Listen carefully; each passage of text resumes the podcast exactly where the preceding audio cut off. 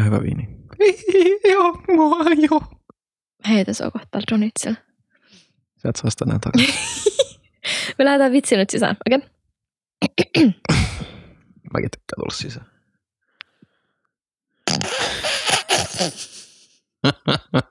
Me mennään ikinä tarjolle viiniä sulle näissä reissuissa.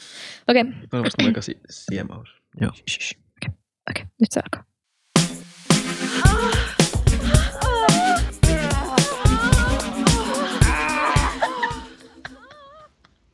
Mikä? Ei, ei, ei, ei, ei, ei. Mä aloitan alusta. Okay. Tervetuloa kuuntelemaan STD-kästiä ja nyt me kysytään Robinilta, että mikä on köyhän miehen Viagra?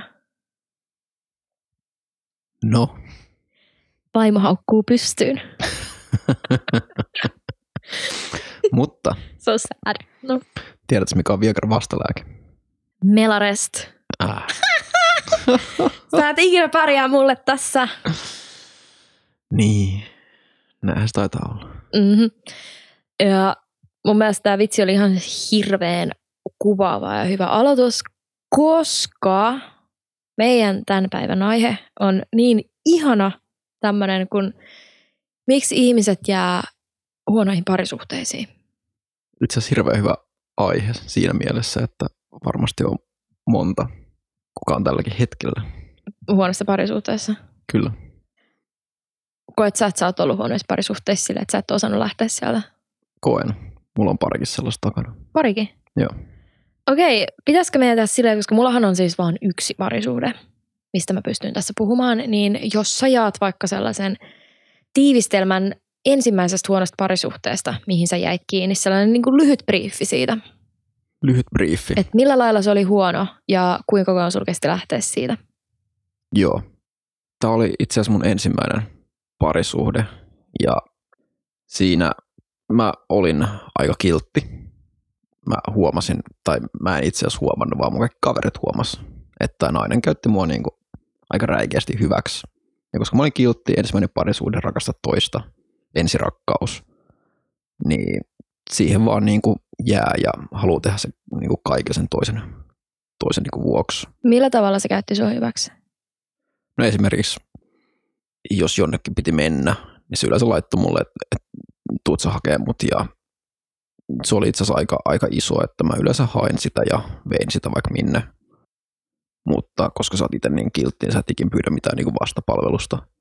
Ja saatoin siirtää niin kuin kaverienkin näkemisiä vaan sen takia, että se Mimmi oli silleen, että niin kuin, tuu hakemaan.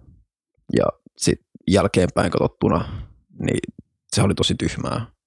Että sä voit aina löytää niinku uuden mimmin, mutta se paljon vaikeampi on niinku löytää niinku hyviä kavereita. Tiedätkö, mulla tulee itse asiassa itsellä semmoinen keissi mieleen siis tuosta hakemisesta ja viemisestä. Mulla oli mun 20 V-synttärit, eli mä täytin pyöreitä vuosia silloin. Ja mun ex oli alkanut just silloin opiskelee, ja sillä oli siis fuksiaiset tulos just siinä päivänä, kun mulla oli mun synttärit. Ei paha. Ei siis, mua se ei haitannut silleen mitenkään. Mä sanoin silleen, että mä ymmärrän, että jos se haluaa mennä sinne fuksiaisiin, että se on ihan niinku fine ja mun mielestä se on niinku tosi hyvä, että se menee sinne, koska se on tämmöinen iso opiskelijatapahtuma, että joo, että niinku oikeasti mene sinne, että mä voin tehdä vaikka mun parhaan kaverin kanssa, Linglongin kanssa siis suunnitelmia jotain. Ja sitten se sanoi, että joo, että ei, että ei, ei että mä, mä haluan viettää siis sun kanssa sun synttärit, että mä en halua mennä sinne niinku fuksiaisiin Joo. se sitä vakuutteli koko ajan. Mä kysyin monta kertaa, että ootko ihan sata varma? Sitten se että joo, joo, joo, että, niinku, että en, mä, en mä sinne halua mennä. Sitten mä olin, okei, okay, no vietetään mun synttäreitä sitten yhdessä. Edellisen iltan ennen mun synttäreitä, niin sitten se oli silleen, että joo, mun luokalta kolme mimmiä sanoi, että ne tarttis yhden tyypin niiden jengiä pyysi mua messiin siihen fuksiryhmään, että mä haluaisin sittenkin mennä, että mä taidan mennä sinne. Ja sitten mulla oli kaikki perhe ja kaverit ja muut tehnyt jo suunnitelmia siihen, että mä sitten vietin mun synttärit kirjaimellisesti yksin koko sen päivän ja illan. Ja tähän päälle mun ex oli silleen, että kun on siellä Helsingin keskustassa ja mä en jaksaisi niin kun lähteä julkisille sinne, niin voisit sä heittää mut Siis sun synttäripäivänä. mun synttäripäivänä. Wow. Niin sitten mä heitin sen sinne keskustaan, sinne fuksiaisiin ja ajoin sitten kotiin itkeä. Ja vietin siis ihan koko päivän aivan täysin yksin ja sinne meni mun kaksikymppiset. Ne olisi voinut viettää paremmalla tavalla. No niin, hän ne olisikin, että jos toinen olisi vaan sanonut suoraan, että haluaa mennä se fuksiaisiin, niin kuin mä monta kertaa sanoin, että me. Mutta siis tämä tuli vaan tässä mieleen. Joo, toi on ihan hyvä pointti, että useasti sanotaan niin kuin, tai luva, luvataan jotain liian helposti, Mm-hmm. Mutta sitten siinä ei pitäydytä, koska tulee jotain muuta. Ja se on sellainen, jonka kanssa on itsekin huomannut, että rasittaa tosi paljon parisuudet, koska mä oon itsekin syyllistynyt siihen, että Mm. mä oon luvannut liian helposti, että, että joo, mä voin tullakin hakea. Ja silloin nuoren kaeltiin Fajan autolla. niin, ä, ä, Robin, tota, Robin, Robin, Robin, millä sä ajoitkaan tänne mun luokse? Lääkärin palkolla sai hyvä auto. Onko, se, onko se kenties sun faijan palkoilla ostettu auto? Ei itse asiassa työsuhdeauto. Faijan työsuhdeauto. Mahdollisesti Niin minkä ikäinen sä olitkaan? 24. Kohta 29. Ouch. Thanks. Mä oon sama ikäinen kuin sinä. Sä oot kohta 29, mulla on vasta loppuvuodesta. No niin. Mut niin, palatakseni aiheeseen. Mhm, Joo. Faijan autoon. Niin, no niin. Tänä vuonna tulee muuten itse asiassa oma. Joo. Siis Faijalle oma. Ei ole enää työsuhdeauto.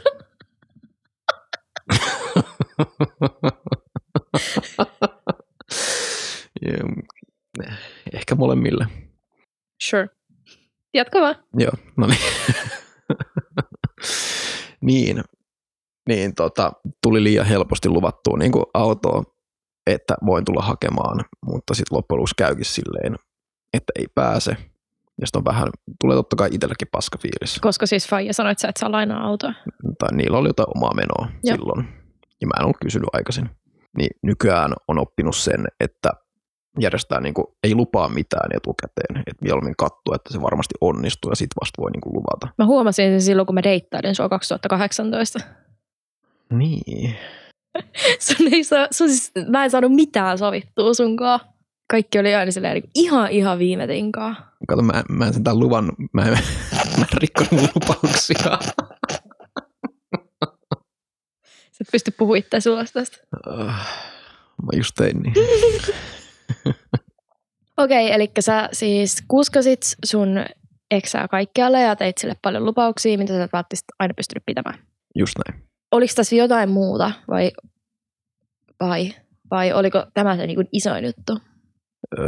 Se oli ehkä kans just se, että mä laitoin mun tyttöystävän käytännössä kaikkien mun kavereiden eteen. Ja mä en sano, että se on huono juttu, mutta Mm. se, että mä perun mun kavereiden näkemisiä sen takia, että nyt on joku jotkut kissaristiaiset tai tällaiset niin kuin ei niin tärkeä juttu. Mm. Mahdollisesti myös sen takia, että olin nuori ja ehkä vähän huonompi itsetunto kuin nykyään. Niin sitten pelkästään, että menettää toisen, jos ei teekään niin näitä kaikkia. Tai tulee joku iso riita ja tälleen. Mm. Et siinä oli monta asiaa, mutta noin nyt oli niin ne päällimmäiset, miksi mä Mä itse asiassa tunnistan ton, että sä pelkäät tavallaan sen toisen menettämistä, jos sä et tee jotain tai sano jotain. Että mä tunnistan tämän mun omassa parisuhteessa siinä mielessä, että tämä toinen henkilö, siis mulla on muutama tämmöinen avainongelma, mitä, mitkä oli mulle niin kuin tosi iso ongelma, minkä takia mä loput halusin erota. Et yksi oli siis valehtelu. Joo. Ja se sisältää siis isompia valheita ja pienempiä valheita. Ja ne kaikki tuli siitä, että tämä mun eksa valehteli silleen pienistäkin asioista sen takia, koska se pelkäs, että jos se olisi mun kanssa vaikka eri mieltä jostain asiasta, niin mä suuttuisin. Aivan. Niin sitten tota, sieltä se saattoi niinku omia mielipiteitä muuttaa ihan vaan sen takia, että se olisi mun kanssa samaa mieltä. Eikä me saatu sitten aina välillä kunnon keskusteluja aikaiseksi mistään. Ja sitten oli vähän tällaisia isompia esimerkiksi ö, alus. Saat, tämä olisi pitänyt olla tosi iso red flagi. Mutta jos toinen ihminen sanoo sulle, että sillä on kolme eksää ja kertoo niistä tarinoita ja nimet ja taustatiedot ja tällaista, ja koko vuoden kertoo sulle näitä juttuja näistä sen eksistä, mutta sitten sillä menee koko ajan nämä tarinat sekaisin. Aivan. Ja sitten selvii, että oikeasti siellä on ollut vain yksi eksä, mutta se on keksinyt nämä kaksi muuta, koska se on halunnut näyttää halutummalta mun silmissä. Mutta toi jännä, jos sä oot niinku parisuhteessa toisen kanssa, niin miksi sun pitää todistella jotain mitä sä et käytännössä oo. Se oli siis kertonut nämä ennen kuin me oltiin seurustelemaan. Aivan. Ja siis silleen, että jos ihan alussakin tulee jo tällaisia valheita tai niin kuin ilmenee tällaista valehtelua, niin Mm. se syö aika paljon sitä suhdetta. Kyllä, koska sitten alkaa miettiä, tapahtuu sitä tässä suhteen aikanakin. Joo, ja tämä oli sellainen, että tämä aiheutti, tai niin kuin, että musta itsestä tuli tosi vainoharhainen, koska sitten mä aloin aina miettiä, että no, että valehteleeko se nyt, puhuuko se nyt totta. Ja sitten tähän heitetään vielä tällaista, että toinen menee selän takana vaikka Tinderiin ja jää kiinni siitä, että on keskustelu kuukausia jonkun toisen tytön kanssa. En tiedä, tapasko he koskaan, koska en mä voi luottaa siihen, että onko se valehdellut mulle tästä vai ei. Ja mikä muuta meillä oli siinä, niin oli sellaista, että kuukausien, siis varmaan niin kuin tyylin puolen vuoden ajan, mulla oli siis itsellä sellaiset tummat, lyhyet hiukset siihen aikaan, niin mä löysin sellaisia pitkiä blondeja hiuksia meidän sängystä ja meidän käsienpesualtaasta ja autosta. Ja mun suihkusaippua vähän liian nopeasti jossain vaiheessa silleen tyhjeni ja siirsi paikkaa ja kerran mä mietin sitä, että miksi se on niinku tossa eikä tossa sen normispaikassa. Ja aina kun mä kysyin silleen, että mistäköhän nämä blondit hiukset oikein tullut, että niinku ei mitään kärryä, niin sitten sieltä oli silleen, että no en mä tiedä. Tai no ehkä ne on tarttunut mun koulukaverista ja mun vaatteisiin ja siirtynyt meidän sänkyyn. Mutta se, että niitä on joka paikassa, niin se on Niin, ja Väh- että niitä on vähemmän- säännöllisesti. vähemmästäkin tulee niin kuin vainoharhaiseksi. Niin, ja siis nyt kun mä oon asunut yksin kolme ja puoli vuotta, niin mä olen todennut, että mun sängyssä ei ole ikinä kertaakaan ollut niin tuntemattomia ihmisiä hiuksia, ellei joku oo ollut siellä. Meinasin just sanoa. Niin. Mutta että niitä ei ilmesty sinne silleen itsestään yhtäkkiä jotenkin mun vaatteiden mukana. Se olisi ehkä vähän huolestuttavaa, jos nyt Hmm. ilmestyisi. Niin mä sanoisin, että tämä ei ole niinku mikään sellainen ö, hyvän tai terveen parisuhteen merkki. Tällä tiivistettynä. Mitä sä teit silloin, kun sä sait tietää, että sun eksä on niin kuin Tinderissä sun tietämättäsi? Um, Mikä oli sun ensireaktio? No siis se, sehän jäi siitä siis kiinni sillä tavalla, että se oli siis, tos, mä ajattelin, että mä tein jossain vaiheessa oman jakson sit red flageista, Joo. silleen deittailussa ja parisuhteessa, mutta ö, yksi iso red flagi on se, että jos toinen ihminen ottaa puhelimen koko ajan kaikkialle mukaan ja piilottelee sen puhelinta. Ja tätä Aivan. siis, tätä alkoi tapahtua tosi paljon.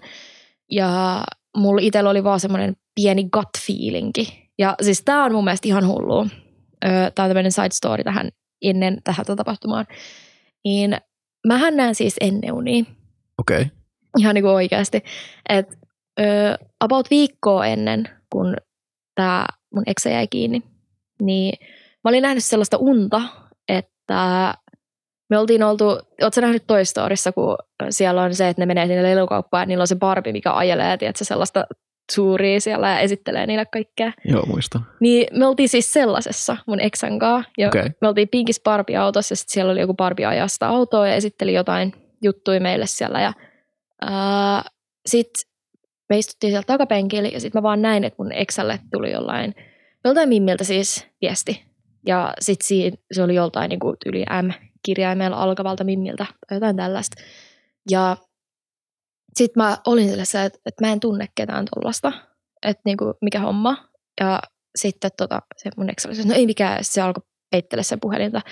Ja sitten se uni päättyi siihen, että mä jahtasin sitä sen parviauton ympäri ja yritin saada sieltä sitä puhelinta. Ja, ja huusin sille ja itkin siinä. Ja, no, sitten mä heräsin ja mä kerroin mun eksälle tästä unesta. Ja olin se, että se oli ihan hirveä uni. Sitten sit mä olin kyllä vihainen, ja niinku, että ihan kauhea olo. Joo. Ja se, se oli vähän, tiedätkö, kalpea siinä. Ja se oli se, että, Aa, että hyi, että enhän mä nyt mitään tollasta tekisi. Sano vielä noin. No, sitten viikkoa myöhemmin, niin me istuttiin sohvalla, katsoi jotain telkkaria, ja se ei ollut laittanut puhelinta väärinpäin, niin kuin se oli alkanut tekemään. Ja sitten yhtäkkiä vaan välähti sen puhelimessa silleen, niin kuin, moi, että miten sun viikko on lähtenyt, vink. Ja se oli joltain NL alkavalta mimmiltä, tämä kirjainkin oli liian lähellä. Joo. Ja sitten mä vaan katsoin silleen, että kun mä tunsin kaikki sen mimmikaverit silleen nimeltä, niin niitä ei ollut hirveän paljon, niin tota, sitten mä vaan kysyin, että kuka toi oikein on.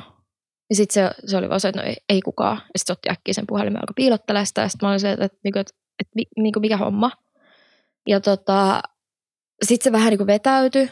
Siitä tilanteesta ja sitten se vaan tuli yhtäkkiä selittää, että joo, että hei mun pitäisi muuten nyt puhua, että niinku, mä haluaisin erota. Siis ihan vaan niinku, niinku tässä saman päivän. Siis niinku heti tämän jälkeen. Heti tämän jälkeen. Heti se tuli ilmoittaa, että se, se oli itse miettinyt, että se haluaisi erota, että tota, mä, mä en rakasta sua enää. Ja mähän menin siis aivan paskaksi. Otan osaa. Tämä on varmasti helppo käsitellä. Joo, no siis mä, mä olin niin kuin oikeasti aivan paskana tästä ja sitten mä soitin äh, Ling Long Longille niin kuin aivan tyyli tota, äh, hysteerisen, että niin kuin, mit, mä en tiedä mitä tässä tapahtuu. Ja sitten mä aloin siltä, tota, sit me oltiin, tai niin kuin menin vaan tivaamaan siltä, että, niin kuin, että, mikä, että mikä homma ja tälleen. Ja sitten mä niin kuin aloin siitä mimmistä taas kysellä, että niin kuin, mikä tämä on. Ja me päädyttiin sitten siihen, että mä oikeasti jahtasin. Siis meillä oli semmoinen tota, keittiö, tämmöinen, en mä tiedä saareke, mutta tämmöinen seinä, että siellä oli, niin takana oli keittiö ja sitten siellä oli olkkari tällä ja sä pystyt kiertämään sitä seinää. Niin tämä siis oikeasti meni siihen, että mä jahtasin sitä ja yritin saada siltä sitä puhelinta ja me juostiin ympäri sitä seinää niin kuin siinä unessa varviauto ympäri. Ja sitten tota, ö, lopulta sitten mun eksä myös, että joo, että no, tää on yksi mimmi, kenet mä löysin Tinderistä ja me ollaan sen kanssa juteltu. Ja sitten tota, sen jälkeen se oli sellainen, että okei, että mä en niin kuin jaksa. Ja sitten se vaan lähti kävelemään ja lähti ulos kämpästä ja jätti mut yksin. Ja mä, mä olin siis niin kuin ihan shokissa, suoraan sanottuna. Ja mä soitin sitten joillekin kavereille ja itkin niille, että mä en oikeasti tiedä, mitä mä teen. Ja niin kuin, että tuntuu, että yli koko elämät lähtee pohja tässä vaiheessa. No sit se jossain vaiheessa tuli takas ja sitten mä halusin nähdä kaikki viestit, mitä ne oli lähetellyt. Mä en tiedä, onko siinä poistettu sitten joitain juttuja. Että mä niitä scrollasin vähän jossain WhatsAppissa. Joo. Ja tota, öö, no sitten seuraavan päivän se joutui heittämään mut yhteen juttuun, mihin mun piti mennä. Ja sitten se venas mua koko sen pari tuntia siellä ulkona. Ja mulla tuli sitten siellä sellainen fiilis, että mä alkoin vaan itkettää ihan sikana siinä niin kun, jutus, missä mä olin. Ja sitten mulla tuli sellainen fiilis, että mä haluaisin niin pitää sitä kädestä kiinni ja niin kuin vaan kysyä, että mikä homma. Ja sitten se, tota, kun mä tulin sitten takaisin sinne autolle, niin sitten se sanoi, että sillä oli itsellä tullut apat samoihin aikoihin, että sitä oli alkanut vain itkettää ja sitten sillä oli kuulemma mennyt joku kytkin päälle ja se oli tajunnut, että mitä se oli tehnyt. Ja että se sanoi, että sillä oli jotenkin semmoinen olo, että se ei ollut oma itsensä pitkää aikaa. Ja sitten se oli se, että en mä tajua, miten mä oon voinut satuttaa sua tällä tavalla ja että kiltti älä jätä mua, että mä en halua erota, kun mä itse olin niinku mennyt siihen moodiin, että kyllä tämä oli niinku tässä, että en mä tällaista kattele. Ja sitten kun se itki ja pyysi, että voidaanko me niinku jatkaa, niin no sitten mä suostuin, koska mua kans vähän niinku pelotti. Ja tässä tullaan nyt siihen, että minkä takia ihmiset pysyy huonoissa suhteissa. Ja mun syy on siis se, että tota, ähm, mun lapsuus ei ollut ehkä mikään maailman onnellisin. Että siellä on taustalla sellaisia asioita, mitä mä en viitti tässä sitten niinku ehkä enempää avaa sen takia, että ne liittyy mun vanhempiin. Mutta on joutunut siis sellaisia asioita käymään läpi, mitkä ei ole sellaisia, mitä lasten kuuluisi käydä. Ja silloin kun mä tapasin mun eksän, niin vähän en ollut siihen silleen suoranaisesti ihastunut. Ja mä vähän niin kuin ajauduin sen kanssa suhteeseen ja mä aluksi ajattelin, että tämä ei tule menee mitenkään vakavaksi, että tämä nyt on vaan tällaista niin kuin kokeilua ja testailua, koska se oli mun ensisuudelma ja kaikkea. Ja, öö, no se sitten muuttukin vakavaksi ja sitten kun se hommasi oman kämpän, niin mulle tuli sellainen olo, että nyt mulla on semmoinen turvapaikka, mihin mä pääsen pois kotoota. Aivan. Ja sitten se oli sellainen, että okei, että nyt mun ei tarvitse olla koton, mä pääsen sieltä pois ja mä haluan niin pitää tästä niin kovasti kiinni kuin mä pystyn. Ja se oli mulle semmoinen niin avain siihen, että mä pääsen pois täältä. Ja sen takia siitä oli tosi vaikea silleen niin kuin luopua ja sitten mä kestin tosi paljon asioita, koska mulla oli aina semmoinen vertailukohde, että tämä voisi olla paljon pahempaakin, koska miettii aina sitä, mitä oli niin kuin kotona kokenut. Ja sitten sen takia se, mitä kaikkea kävi läpi sitten tässä mun suhteessa, niin tota, se ei tuntunut sitten yhtäkkiä niin, kuin niin pahalta, koska mä en tavallaan tiennyt myöskään mistään paremmasta, koska se oli mun eka suhde. Ja sitten vielä se, että mä en uskaltanut olla yksin sitten, kun oli tavallaan tottunut siihen ää, turvaan tai sellaiseen, mitä siitä parisuhteessa sai, niin sit ei jotenkin, mä oletin, että mä en osaisi asua yksin ja mä en pärjäisi yksin ja mulla oli jotenkin iskostunut sellainen kuva, että kun mm, mun ja mun eksän riitely, mä oon siis riitelystä tehnyt yhden jakson. Ja siinä kerroin, että se meni vähän silleen, että meidän riitely tuli sellainen, että mun eksä saattoi sanoa mulle jotain, mikä sai mut itkeä niin kuin kovempaa. Se aina tiesi, että miten niin kuin mut saa itkeä. Ja sen jälkeen se jätti mut yksin ja odotti siihen, että mä menen mahdollisimman hysteeriseksi. Ja silleen en tyyli saada happea. On siellä silleen, paniikkikohtauksessa. Niin tota, sitten sen jälkeen se tuli ja otti mut syliin ja sai mut rauhoitettua ja silitteli siinä ja sanoi, että, että onpa hyvä, että sä oot mun kanssa yhdessä, koska mä oon ainoa, kuka saa sut rauhalliseksi. Voisiko tota vähän niin kuin nähdä jonkinnäköisen manipulaation? Ehkä hiukan. Ja koska sitten kun mä ajattelen, että niin no, tämä ihminen on ainoa, kuka saa mut sitten rauhalliseksi, jos mä saan vaikka paniikkikohtauksen. Ja mä sain niitä silloin muinoin erinäisistä syistä. Niin ethän sä osaa lähteä tuommoisesta suhteesta. Ja to, tosi monen on ulkopuolisen helppo sanoa, että okei, että sun tyyppi valehtelee sulle ja sä et näe sun kavereit enää ja sä eristäydyt kaikista ja sä et tee asioita, mistä sä nautit ja sä vaan oot pelkästään tämän ihmisen kanssa ja sä et ole selkeästi onnellinen enää ja sä mustakin näki, että niin kuin mun kaikki tavallaan tarit haalistu ja mä en ollut oma itteni. Joo. Mutta se ei oikeasti ole niin helppoa lähteä tuollaisesta suhteesta, koska sä oot mentaalisesti jotenkin tosi jumissa siinä ja sitten kun siellä vaikuttaa kaikki tollaisia, että mullakin on vaikka joku lapsuus nyt on ollut ihan selkeästi yksi osa syy, että minkä takia siinä on pysynyt. Ja mä oon joutunut tekemään ihan sairaasti duunia nyt tätä musiikkuaikana, että mä en ajautuisi enää tuollaiseen tilanteeseen, koska mä oon työstänyt itteeni niin paljon. Boom. Boom. Psykologia analyysit. Boom. Siinä oli kyllä paljon asiaa, mutta just toi, jos sä et tunne toisen taustoja, niin ikinä ei voi niinku tuomita siitä, miksi se on siinä suhteessa. Esimerkiksi tästä tuli tosi, hyvi, tosi paljon hyviä pointteja, miksi sä oot jäänyt siihen suhteeseen. Ja mun mielestä ne on todella ymmärrettäviä, koska se toinen on myös vähän niin kääntänyt sen aseman niin omaksi hyväkseen, että sä varmasti oot siinä. Ja sitten se voi tavallaan tehdä, mitä se itse haluaa. Ja sitä on, siis voi olla, että niinku ihmisen on tosi vaikea nähdä sitä, koska mä en itse tajunnut tätä ennen kuin vasta tästä suhteen, niinku, suhteesta lähtiessä. Koska mä aina oletin, että mä oon se vahvempi persoona siinä, mutta en mä sitten välttämättä ehkä ollutkaan. Toihan tässä on just hienoa, että kun sä lähdet suhteesta, sä oot hetken aikaa yksin, ja sä alat kelaa niitä asioita, ja sä ymmärrät, että minkä takia se suhde ei toiminut, Mm. mikä meni väärin, ja millaista ihmistä sä oikeasti tarvitset sun elämään. No niin, miten se olisi sun avautumissessio, haluatko mennä makuulla? Joo, tuut sä selittää mun päätä. No mä voin tulla. Oo. Mä otan joku kepin.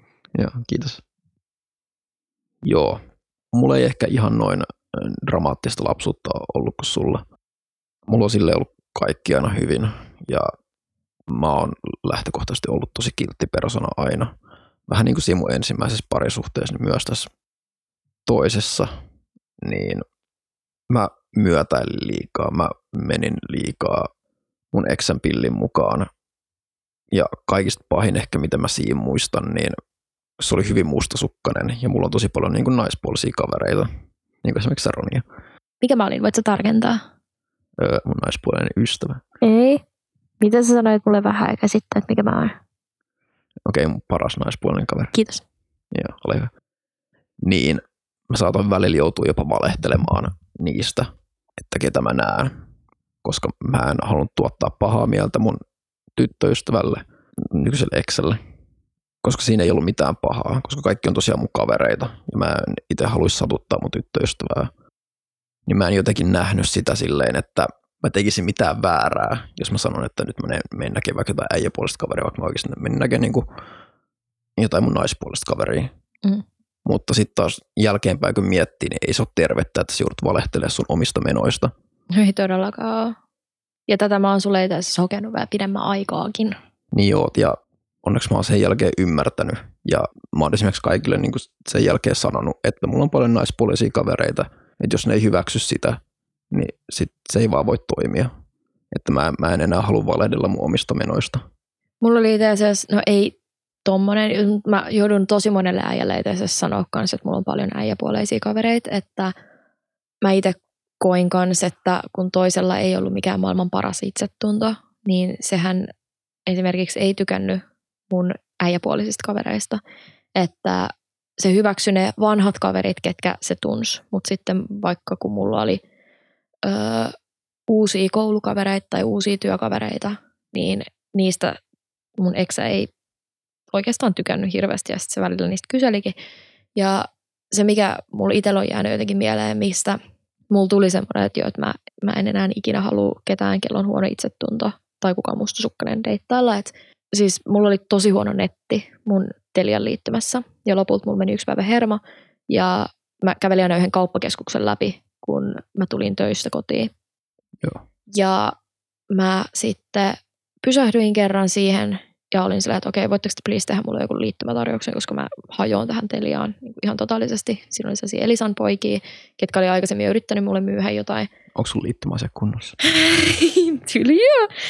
Nyt on onneksi duunin kautta, mutta ö, silloin sitten tein tämän tota, uuden sopparin ja sitten se äijä kirjoitti mulle sen puhelinnumero johonkin lappuun ja oli silleen, että jos tulee mitään ongelmia, niin sä voit soittaa mulle.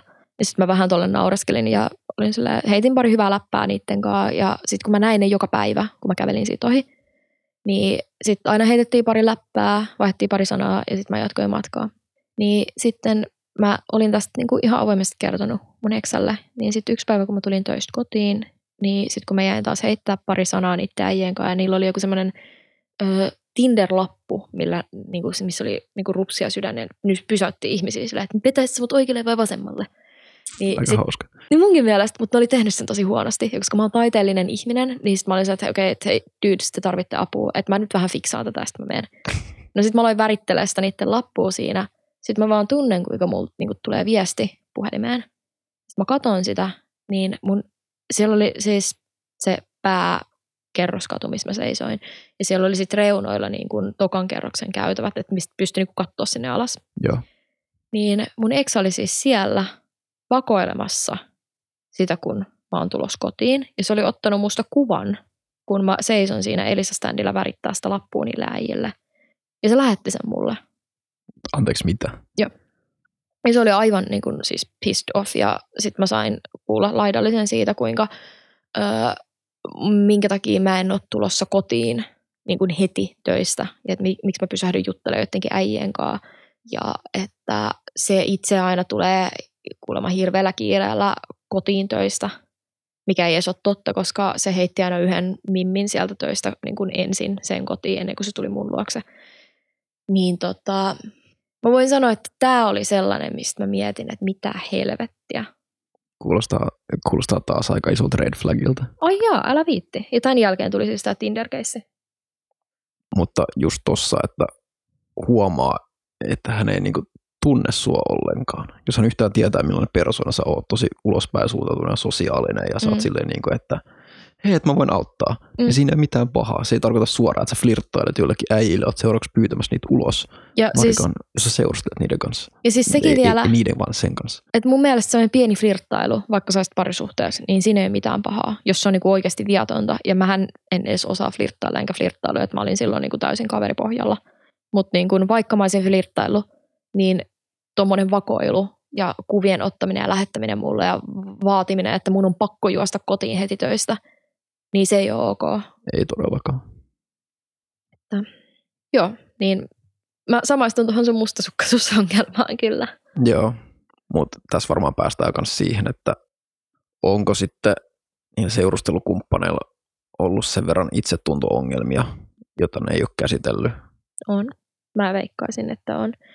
Mutta osaatko sanoa, minkä takia sä oot pysynyt sitten sun suhteessa? Onko se vaan siitä, että sä oot niin kiltti vai mikä sulla on ollut siinä taustalla? Ensimmäisessä suhteessa oli se, että mä olin liian kiltti ja mä en uskonut, mitä mun kaverit sanoi, vaikka ne oli täysin oikeassa. Mä tajusin sen tosiaan vasta jälkeenpäin. Ja mua harmittaa, että mä sen vasta niin myöhään. Ja se on just se, että sä, kun sä rakastat toista, niin sä haluat uskoa. Ja sitten jos puhutaan erosta, niin sit sä oot silleen, tulee se fiilis, että mä en ehkä löydä ketään. Ai sä et löytäisi ketään. No mutta tiedätkö, se tulee kuitenkin. Yeah, I know. että nyt mä jään niinku yksin, kun sulla on aina ollut, niin kuin sä sanoit hyvin, että on aina ollut se niinku olkapää, mihin Mm. tukeutua, niin sitä ei olekaan enää. Mutta kaverit on, perhe on, ja sitten siinä kasvaa ihmisenä, kun sä oot hetken yksin, ja se on mun mielestä Mm. hirveän tärkeät jokaiselle.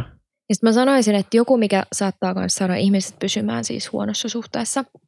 Mun on pakko nyt lainaa tota, aina seurustella aina etetty poikien juttui.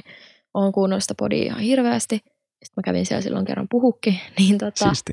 Ainoa se oli ihan sikkekiva. Ne oli niin mukavia tyyppejä.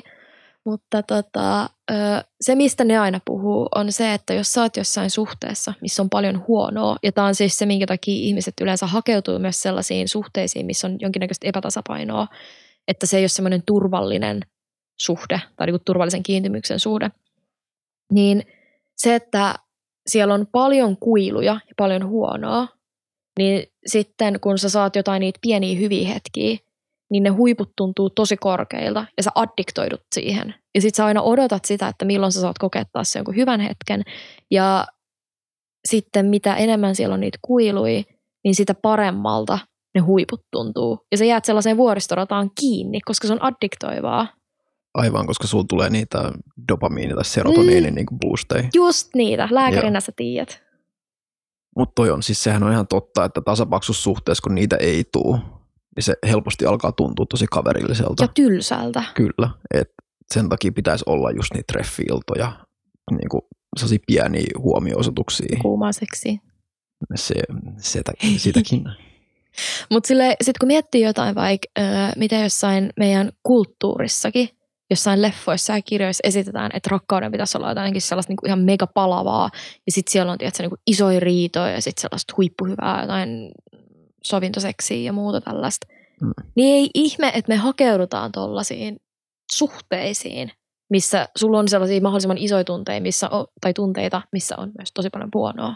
Mm-hmm. Ja siis tässä päästä, tai siis mun mielestä on hyvä, että on riitoja, koska silloin ollaan eri mieltä, tulee niitä pikkasen niitä kuiluja, että voidaan päästä taas ylös, hakea sitä vauhtia niin kuin siellä suhteessa. Pitää sitä kipinää kanssa yllä, ettei se ole just niin kuin sitä tasapaksua tai sellaista, että se on pelkkää sitä huippua, ja sitten kun se huippu pikkuhiljaa niin kuin laskee alas, niin sit mitä, sit sä et enää saa niitä dopamiinibuusteja siitä. Niin, ja mietin nyt, että esimerkiksi jos, jos sut laitettaisiin johonkin, siis mä luin ihan sairaan hyvän kirjan, siis öö, korkeintaan vähän väsynyt, ja siinä oli mun mielestä ihan sairaan hyvä siis tämmöinen vertauskuva, että mieti, jos sulle tarjottaisiin sellaista elämää, että sä olisit niin kuin jossain kapselissa, ja sitten se ei olisi tavallaan oikeaa elämää, mutta se tuntuisi sulle oikealta. Ja sä saisit pelkkää onnellisuutta, sä saisit hyviä suhteita ja parisuhteita ja kaverisuhteita ja sä, niin kuin sun elämä olisi ihan pelkästään onnellista. Niin valitsisit sä mieluummin tollasen kuin sen aidon elämän, missä kokee myös huonoja ja kuria asioita. Koska mä itse koen, että se, että mä koen huonoja deittejä ja epäonnistumisia ja ikäviä asioita – niin se saa ne hyvät jutut tuntuu miljoona kertaa paremmalta. Ja jos mulla olisi pelkkää onnellisuutta, niin eihän mä osaisi enää nauttia siitä samalla tavalla, koska mä en tietäisi, että kuinka hyvä se hyvä asia oikeasti on. Erittäin hyvä pointti. Mä myötäilin tässä samaan aikaan. Niin, mä huomasin. Siis just toi, että sä saat sitten arvostaa niitä hyviä juttuja. Että ne ei ole silleen, että aah, tämä on ihan perusjuttu. Niin se on just se, että sä saat nauttia ja arvostaa. Tosi iso juttu. Mahtavaa olla täällä. Mä en itse asiassa sanonut sitä. Et sanonutkaan, mä olin vähän pettynyt. Joo, tätä on mahdollisuutta siihen. Millaista täällä on olla hei tänään? Ihan mahtavaa. Okei, okay, eli toisessa suhteessa sä olit siis liian kiltti. Mutta miten tämä sun toinen suhde? Minkä takia sä et osannut lähteä siitä ajois? Tai miksi sä jäit siihen? Koska mä muistan, että mä oon hyvin, hyvin monta kertaa pitkin tässä niin tätä aikaa sanonut, että toi ei vaikuta mun mielestä hirveän hyvältä ja siinä oli aika paljon vaiheilua. Se oli aika paljon, mutta ehkä mulla tuli vähän sellainen, että hänellä oli omia ongelmia, niin tuli vähän sellainen, että mä haluan vähän niin pelastaa sen toisen. Ja Eli ritorisyndrooma. Kyllä, että hän olisi itse pitänyt käsitellä ne asiat ennen kuin hän rupesi suhteeseen mun kanssa, mutta ne sel- alkoi selviä mulle niin kuin pikkuhiljaa sen suhteen aikana, mm. jolloin mä sitten koin, että se on nyt mun velvollisuus, koska mä olen se poikaystävä, niin kuin auttaa häntä siinä. Mutta loppujen lopuksi meni siihen, että hänen sitten piti kuitenkin niin kuin itse selvitellä ne asiat. Ja me kanssa tästä juteltiin ja me erottiin omasta mielestä ihan hyvissä väleissä. Ja mä toivon hänelle kaikkea hyvää, että hän on saanut niin kuin asiat hoidettua ja päässyt eteenpäin. Toi on tosi kiva. Mielestäni se on ihanaa aina, että jos ero hyvissä väleissä ja sitten toivoo toiselle pelkkää hyvää. Kyllä. Saanko mä sanoa muuten jotain? Saat. Tämä on mun samettiskrunchi, millä mä oon leikkinyt tässä koko ajan. Tämä näyttää muuten ihan persereijältä. Niin näyttää. Karot vaan puuttuu. Ei muuta tässä niinku muuta.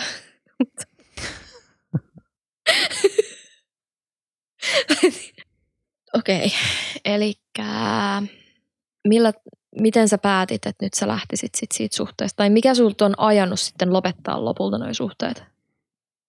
Eikas suhteessa aika stereotypisesti se oli, kun oli hirveässä kännissä ja oli miettinyt asioita. Mä olin itse asiassa inte siihen aikaan, että mulla oli tosi paljon omaa tilaa ja mä tunsin, että mä oon niin kuin onnellisempi omillani. Että se, että mä sain niin omaa tilaa ja omaa rauhaa ja mennä miten mä haluan, niin mä tunsin sitteni onnellisemmaksi. Sitten kun mä olin niin kuin inttikavereiden kanssa vähän juomassa, niin sitten tuli vaan sellainen, että mä haluan nyt puhua, mä haluan avata tämän jutun. Ja sitten mä oon ymmärtänyt, että asiat on ehkä parempi puhua niin selvinpäin, mutta mä oon toisaalta iloinen, että mä sanoin sen, sanoin sen silloin ääneen ja silloin siitä pystyttiin puhua sitten myös selvinkin päin. Ja toisessa suhteessa oli se, että mä itse koin, että mä en pysty auttamaan tätä toista. Ja Mikä sai sut ymmärtää sen? se, että mä itse koin, että mä tein kaiken voitavani ja se suhde ei siltikään mennyt parempaan suuntaan. Mm. Niin sitten mä ymmärsin, että tämä ei ole enää mun käsissä. Mä tiedän, että te yrititte useamman kerran, siis sä yritit lopettaa sen suhteen. Joo, kyllä. Mm-hmm. Miksi se onnistunut niillä kerroilla? Siinä tuli sellaisia hetkiä, että me puhuttiin asiat läpi ja mietittiin, niin kuin, missä meni vikaan. Ja sitten siinä vaan tulee sellainen fiilis, että voisiko tämä vielä toimia, kun on ollut niitä paljon niitä hyviä hetkiä. Mä olin tota, treffeillä tuossa ihan vähän aika sitten, eli pari päivää sitten. Ja mä voin kertoa tässä pieni keventävä treffitarina, meikä ei oikeastaan edes liity Kassi. tähän ollenkaan. Aina parhaita. Yeah, I know. Tämä oli tämmöinen mies Jumala jodelista. Ja et oo sinä. Öö, öö, meidän piti siis, no, me siis alettiin vaan juttelee tälleen ja heitettiin hassun hauskaa läppää ja todettiin, että pitäisi muuten nähdä. Ja mennään laskeuspullille. Se sanoi, että sen kämpän lähellä on yksi pieni kahvila, mistä saa ihan sikahyviä laskeuspullia. Ja se oli itse tosi hauskaa, että kun mä tulin sinne paikalle, niin sit sitä ei näkynyt siellä. Sitten mä laitan sille viestiä, että niin, missä meidän piti nähdä. Niin sitten ne yhtäkkiä viestit, me puhuttiin siis Velkikin silloin, niin ne ei mekään enää läpi, vaan ne jäi silleen S-tilaan, että ihan kuin se olisi blokannut mut. Sitten mä laitoin mun kaverille viestiä silleen, että öö, mitä sä tekisit, jos saisit tullut niinku treffipaikalle, sitä äijää ei näy ja yhtäkkiä viestit ei mene läpi sille. Et luulisit sä, että A, sillä on huono netti vai B, että se on niinku blokannut sut ja tekee oh, niinku oharit. Ja se oli ihan silleen, että ei jumalauta saatana, että saatanan perkeleen miet, että nyt, nyt lähetät jonkun hakkaamaan sen ja haet itsellesi kaksi laskeuspullaa. Ja sitten mä, jo siinä, niinku, mä en niinku edes suuttunut siinä tilanteessa, että mä olin vaan se, että no, että jos se nyt ei tule paikalle, niin mä käyn hakemaan kaksi laskeuspullaa ja kävelen tästä mummille, kuka asuu kulman takana. Öö, no sitten yhtäkkiä ne viestit menikin läpi joku viiden minuutin odottelun jälkeen. Ja sitten se laittoi viestiä, että joo, että missä sä oot. Ja sitten se mun kaveri oli että hehe, tota, no, että no, taitaa olla vähän pinna kireellä. Älä lähetäkään niitä tappaista. niin. No, sitten me haettiin laskeaispullaa ja kaakaota. Mä olin ihan silleen, että oh my god, laskeuspullaa, oh my god, kaakaota, yes! Ja sitten me mentiin sen äijän luo. Silloin oli vielä ihan sairaan sepä koira siellä ja kaikkea. Ja No, koirat on ihan niin. se oli semmoinen tosi iso, semmoinen sekarotunen ja se lösähti mun päälle. Ja sitten se nuoli mun naamaa ja sen henki haisi tosi pahalle, mutta se oli niin symppis. Se ihan selvästi tykkäs susta. Niin tykkäskin. Ja no, mä söin sen laskeuspullan, mä join sen kaakaan ja sitten me vaan rupatellaan heitä läppää tällä ja mä olin miettinyt, että mä ehkä saan. Että tänään mä ehkä saan. Toivottavasti. Sitten on jo niin pitkä aika, kun mä en ole saanut viimeksi. Ja tota, meni joku tunti, vajaa kaksi. Ja sitten yhtäkkiä mä vaan tunnen, kuinka mun vatsas alkaa pikkasen kuplia. Ja mä oon että okei, no, että no, mä, en mä voi päästää täällä nyt mitään ulos, koska mä oon täällä äijän luona. Mä vaan pidän kaiken sisällä. Mun vatsa alkaa vaan turpoa koko ajan, mitä enemmän siellä tulee sitä niinku, niitä kuplimisia, ja sitten se alkaa äätellä sitä. Sitten mä oon silleen, että toivottavasti toi ei nyt oikein kuule tota. Ja ähm, okei, okay, tässä on nyt lisästory. Onko sun laktoosintoleranssi? No joo, mulla on laktoosintoleranssi. Arva kysyinkin, että onko se kaakao tai ne pullat laktoosintomia. Mutta Ja tässä on nyt metastory, eli tämä on niinku story sisällä nyt toinen story. Okei. Okay. Tämä on mega kevennys story nyt tähän väliin. Öö, no, mun kavereitten keskuudessa on yleinen läppä, että mä saan ripulin aina jos mä oon jonkun äijän kanssa ekotreffeillä, me ollaan jommankumman kotona. Ja mähän oon tästä siis puhunut täällä mun podissakin, että mulla on jostain syystä vatsa menee tosi herkästi sekaisin, jos mä oon jonkun äijän kotona tai joku äijä on mun luona ja me ollaan ekotreffeillä. Ja äh, mulla on paljon lempinimiä. Mulla on siis tosi, tosi, tosi, tosi paljon lempinimiä, koska rakkaalla lapsella on monta nimeä. Ja yksi mun lempinimistä on Ripulironja.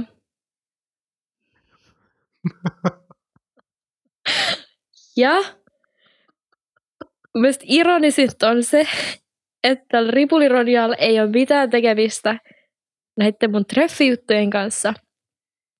Mä tulee siitä, kun ö, 2011 mä olin Kreikassa ennen mun lukion abivuotta perheen kanssa. Ja mulla oli tämmönen, nyt vielä metastory tähän päälle, että tota, Story kolme. Joo, story kolme. Kohta päästään takaisin tuohon niin ensimmäiseen. Niin mulla oli tämmöinen pieni tamponi-episodi, että mä en teininä saanut tamponia laitettua sisään, kun mulla alkoi menkat, koska se otti niin paljon vastaan, koska oli hyvin tiukat paikat siellä. Ja mä onnistuin käyttää tamponeja vasta sitten sen jälkeen, kun mä olin harrastanut seksiä. Ja mä opettelin itse asiassa Ling Long Longin kanssa yleisessä vessassa tunkea tamponeissa Espanjassa. Aika se, oli, siisti. se oli mun mielestä bondaava hetki. Mutta joo, niin tota, ö, en siis ollut saanut tamponia käytettyä. Ja sitten mulla alkoi menkat. Mulla oli ihan hirveät menkkakivut päällä, koska niin kuin aina iskee ja mua ärsytti ihan sikan, koska meidän oli tarkoitus ajaa sen saaren toiselle puolelle se söpöön kaupunkiin tai kylään, missä on semmoinen kiva biitsi ja niin kuin tosi tosi kiva biitsi, mihin meidän oli tarkoitus mennä myös uimaan ja kaikkea. Ja mä olin tosi epätoivollinen, että ei helvetti, että ei niinku ole mahdollista, että niinku just tänään nämä alkaa. Ja mä vietin 20 minuuttia siellä vessassa sillä, että mä yritin vaan tunkea väkisin sitä tampoonia sisään. Ei ollut silleen kunnolla tullut edes verta, eli sitähän ei saisi laittaa sinne silloin, koska siellä ei ole niinku mitään liukastetta. Ja mä sain sen silleen puoleen väliin, että mä sain sen just sisälle, mutta en tarpeeksi syvälle. Ja se sattui ihan sikan. Mä siellä niinku tyyliin itken samalla, kun tungen väkisin sitä tampoonia mun sisään. Ja mun vanhemmat on siellä oven takan silleen niinku, kop, kop, kop, kop. Ronja, että mikä sulla kestää siellä, että meidän pitäisi lähteä, että me ollaan jo ihan myöhässä. Sitten mä oon että mä Ja sitten tota, kun se sattui ihan sikan, se oli niin epämukava, että ei hitto, että mun on pakko ottaa tämä pois ja luovuttaa. Mutta sitten kun se on tietysti niin kuiva tampooni, kuivas pillus sisällä, niin arvaa lähteekö se sieltä niin nätisti tulee. Ei. Arvaa, miten mä keksin tehdä. Käsirosvaa. Mä suihkutin sen suihkulla täyteen vettä. Niin tajutko, kun se turpoo kolminkertaiseksi, mutta se ei tule liukkaavaksi, koska vesi ei ole liukasta. Ai ei. Mm. niin sitten, että mä kiskon sellaista kolminkertaista märkää, mutta kuivaa niin ulos mun pillusta ihan väkisin. Ja siis sattu, ei, en muista milloin niin sattunut niin, niin paljon. No, mä sain sen lopulta ulos. Hirveä väsytys, luovutustaistelu me ajetaan sinne, mun sattuu mahaan, mun perhe on silleen, että hei, että me lähdetäänkin nyt tuonne piitselle, tuutsa, mennään. Ja mä oon että no ei, ei mua oikein huvita uida, että mä, mä taidan mennä kävelemään tonne, tonne noin. Ja siellä sitten mun perhe on viettää ihanaa biitsipäivää ja mä kävelen sitten jossain hiton kuumassa Kreikas, sellaisia kapeita katui, menkkakivuis, alakerta vuotaa kuin seula ja mä oon niin, niin myrtsinä kuin voi olla. Ja sitten siellä oli tota, yhdessä kohtaa semmoinen pienen pienen, siis tosi mini aukea, teistä voi oikein sanoa edes aukeaksi, mutta siellä oli siis semmoinen tämmöinen paalu, mihin oli sidottu AC, koska siellä oli sellaisia AC niin kuin, ö, ratsastusretkiä. Joo. Ja mä kävelin sitten niitten ohi siitä takaata. Ja yhden aasin kohdalla, niin sillä aaselle iskee ripuli. Ja se ripuloi siihen kadulle ja mun päälle. Ja mä olin aivan yltäpäältä Aasinripulissa. Tuleeko tästä sun lempinimi sitten? Joo, mä palasin Suomeen ja kerroin tämän mun kavereille ja sitten naurot olleen aivan patsa kipeänä ja totesi, että tästä tehtiin. Mun nimi on Ripulironia ja mun kutsuttiin vuoden ajan nimellä Ripulironia. Mua oikeasti vaan käy sääliksi. niin kuin... Se ei kai, että sulla on menkakivu, jos sen päälle, sun päälle vielä ripuloidaan eläimen toimesta. Siis Wow. kelaa, että äh, lokkikin on ripuloinut kahdesti mun päälle viime kesän aikana. Siis ei niinku pelkästään paskonut, vaan oikeasti niinku ripuloinut. No ensimmäinen oli paskaminen, mutta toka kerta oli ihan kunnon ripuli. Okay. Ja se oli mun pyyhkelö ja mun kummatkin jalat oli siinä ja sitten vähän tässä mun käsissä ja se oli huopios. Mutta sä et ole näistä nähnyt niinku ennen uni, että sä osaisit niinku varoa. No en ole nähnyt. Harmillista. Muita ennen unia mä oon nähnyt, mutta en tota. Mut siis joo, niin ö, tämä, mä kerroin siis tämän Aasistaarin ja tämän Olisi tää ripuli. vähän niinku aasin silta. Oli. Mä kerroin siis tälle äijälle, kenen kanssa mä olin siis treffeillä, laskiaspullotreffeillä. Mä kerroin sille tämän kaikki nämä ripulistoorit. Mä en tiedä, minkä takia mä jotenkin oletan, että tämä olisi semmoinen, millä ihmisiä lämmitellään seksiä varten. Koska tämän jälkeen hän se alkoi sitten puhumaan sen nykyisestä FTPstä ja siitä, kuinka se tulee saamaan seuraavana päivänä seksiä. Joten mä taisin kokblogata itteni aika pahasti. Siltä kuulostaa. Joo. Tota, no sen jälkeen mä vähän niin kuin luovutin, että mä olin, että okei, no mä en nyt tämän kaatuu varmaan harrastaa mitään seksiä täällä. Öö, ja sitten muutenkin siinä vielä kävi siellä niin kuin ilmi, että se tuntee mun serkut ja on lapsena rampannut mun mummin kämpillä ja mun tädin luona. Ja mun täti on tehnyt sille jotain pikkuletteja. Anteeksi, mitä? Joo, siis tää selvisi myös siinä, koska se on harrastanut korista, niin sit tuntee niitä sitä kautta. Aha. Oisit voinut edes räjäyttää sen pöntön sitten. No, mä harkitsin sitä, mutta kun sen ovesta oli lähtenyt kansi, ei kansi, vaan siis tää, mikä tää on, tää kahva, Joo, niin sä et saanut sitä ovea kiinni. paha. Niin mä olin silleen, että en mä voi täälläkään oikeasti tehdä mitään, koska tää ovikaan ei ja seinät on ihan paperiin. No, mä olin kertoa sen nämä ripulistoorit, mun vatsa alkaa turpoa koko ajan enemmän ja enemmän ja enemmän, ja sit mä alan tuntea, kuinka sitä alkaa vääntää, ja mä oon se, että ei saatana, ei, ei! Ja äh, sit mä sinnittelin siinä silti vielä joku vajaa kaksi tuntia tosta. Mä en ymmärrä, miten se pystyy pitämään sun sisällä. En mäkään.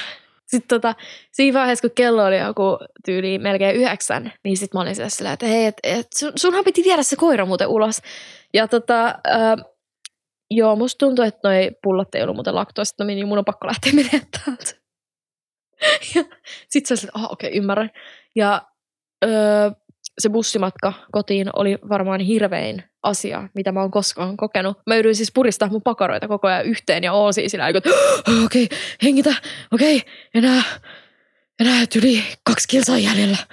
Ja sitten kun mä kävelin niin sieltä bussipysäkin tänne, mä joudun aina pysähtyä pariksi sekunniksi. Silleen, niin että okei, okay, okei, nyt mä voin taas jatkaa. Ja sitten kun mä pääsin hissiin, niin mä aloin availemaan siellä mun kenkiä ja ottaa mun kaulo hyvin pois. Ja Silleen valmistautua sieltä, kun mä pääsen kotiin. Mä saan oven auki, mä vaan heitin kaikki kamat siihen juoksia kivessään. Ainakin hyvä tulee niinku lantiopohjaslihasten treeni. Jos jotain positiivista pitää löytää tästä. Yes. Mutta äh, mun pointti tässä koko storissa oli se, että mä puhuin tämän äijän kanssa hänen entisestä parisuhteesta ja mä kerroin, että mä oon äänittämässä tästä aiheesta podcast-jakson perjantaina.